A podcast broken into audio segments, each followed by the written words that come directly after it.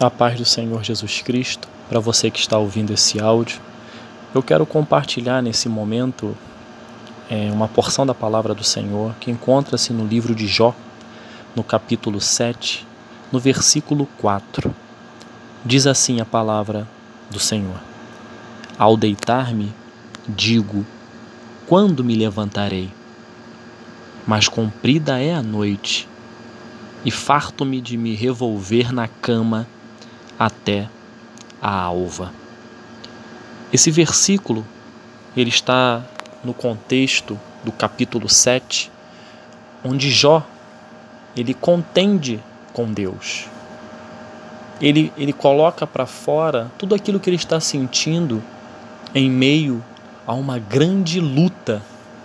Posso dizer que a maior luta que Jó passou na história da sua vida já tinha perdido família, boa parte da sua família, já, já tinha perdido os seus bens, já havia perdido tantas coisas e agora estava perdendo a sua saúde.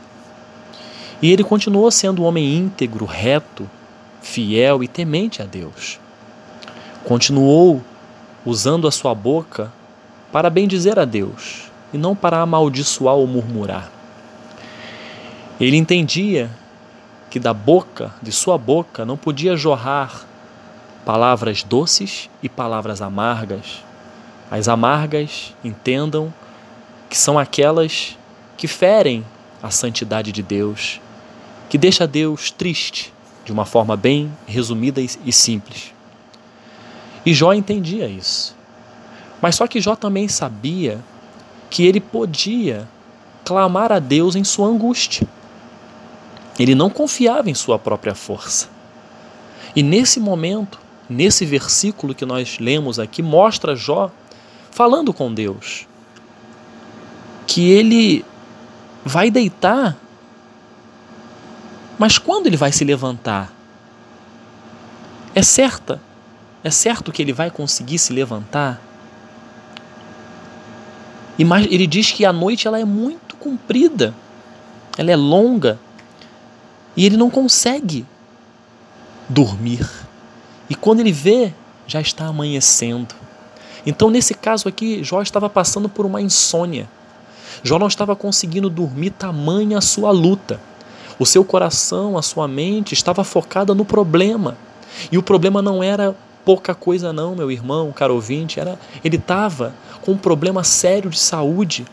Tem um versículo que diz que, logo, que é logo o número 5 que diz: A minha carne está vestida de vermes e de crostas terrosas, a minha pele se, se encrosta e de novo supura. Alguns estudiosos da palavra dizem que ele estava ali com uma combinação de doenças, não era uma só. Imagina vermes em sua pele. Ele estava sofrendo e muito. E esse sofrimento, essa angústia, fazia com que ele perdesse o seu sono, que não conseguisse dormir. Ele ficava sofrendo, ficava angustiado e não conseguia dormir. E amanhecia e nada mudava na vida dele. Naquele momento, ele estava mostrando para Deus a sua aflição. E esse texto ele é tão rico, esse versículo é tão rico que nos ensina o que tem tirado o seu sono? O que não tem deixado você dormir em paz? De repente, a sua angústia e a sua luta não é nem a metade da que Jó estava passando.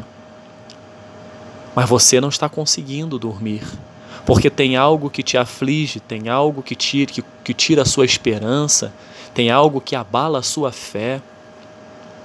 Mas eu quero dizer para você nesse momento que o que aconteceu com Jó, lá no final, quando ele passou por todo este processo, é que Deus deu tudo para ele em dobro.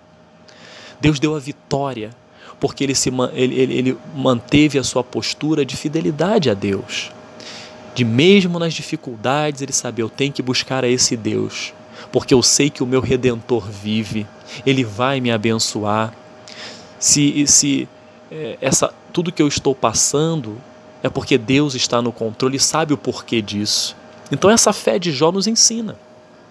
Essa fidelidade de Jó nos ensina nesses momentos onde nós não conseguimos dormir direito. Todos nós passamos por algo parecido, de não conseguir dormir, de estar com a, cabeça, com a mente acelerada, pensando em tantas coisas ao mesmo tempo. Eu tenho um marcador de Bíblia que foi dado por um casal né, que foram nossos líderes quando eu estava na, na cidade de Santiago, no interior do Rio Grande do Sul, que eu guardo com carinho até hoje, que, que diz assim: que Jesus ilumine a sua vida. A primeira condição para ser feliz é não querer fazer tudo ao mesmo tempo. Nós não sabemos o dia de amanhã. Nós não, temos, nós não temos controle de nada. Deus é que tem o controle de tudo. Lê do engano aquele que acha que tem o controle sobre as coisas, tem o domínio sobre as coisas. Só Deus. Só Deus sabe se estaremos vivos daqui a alguns segundos. E aqui fala que a primeira condição para ser feliz é não querer fazer tudo ao mesmo tempo, até porque não, não vamos conseguir. A felicidade está em saber que há tempo para, para todas as coisas debaixo do céu. Eclesiastes fala sobre isso, 3, de 1 a 8. Há tempo para todas as coisas. Não adianta você querer ficar ansioso, porque a ansiedade, diz a palavra de Deus, não vai acrescentar um côvado, aproximadamente um metro, no curso da sua vida. Esse côvado, né? que é a distância do, da, do punho até o seu cotovelo. Não vai acrescentar. Não adianta nós ficarmos ansiosos, é, pensando no amanhã, botando a nossa cabeça para funcionar a madrugada inteira. Nós não temos o poder e o controle sobre as coisas. E nós temos que entender justamente isso. Não dá para fazer tudo ao mesmo tempo. Entenda que há tempo para todas as coisas. Há tempo para trabalhar, há tempo para você se dedicar à sua família, há tempo para brincar, há tempo para estudar. Enfim, há tempo de buscar a Deus, há tempo de ler a palavra de Deus, de orar, há tempo para tudo. E é, é aí que está o, o centro da, dessa felicidade que esse marcador de Bíblia fala. É quando você entende justamente isso, você não tem condições de fazer tudo e não vai conseguir fazer realmente. Mas é você entender que há tempo para fazer todas as coisas.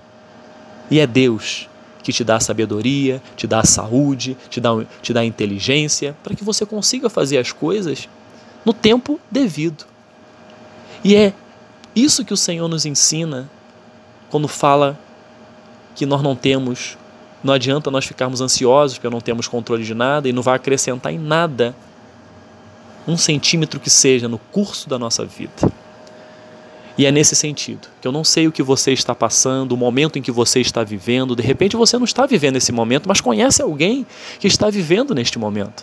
Você pode passar para, este alguém dizendo: Olha, não adianta ficar ansioso. Faça como Jó. Faça como Jó. Clame a Deus. Busque a Deus. Porque lá na frente, no momento em que você não sabe, não, não espera, Deus vai lhe dar a resposta. Você tem algo para resolver amanhã. Durma em paz. Entregue o teu caminho ao Senhor. Confia nele e o mais ele fará. Tem outro versículo que diz: Outra passagem que diz: Em paz também me deitarei e dormirei, porque só tu, Senhor, me faz habitar em segurança. Que você possa entender que colocar a sua vida, colocar os seus anseios, aquilo que está te afligindo, nas mãos de Deus, nas mãos do Senhor, por meio de Jesus Cristo, você vai colher lá na frente a paz, você vai colher a tranquilidade, você não vai ficar imune às lutas.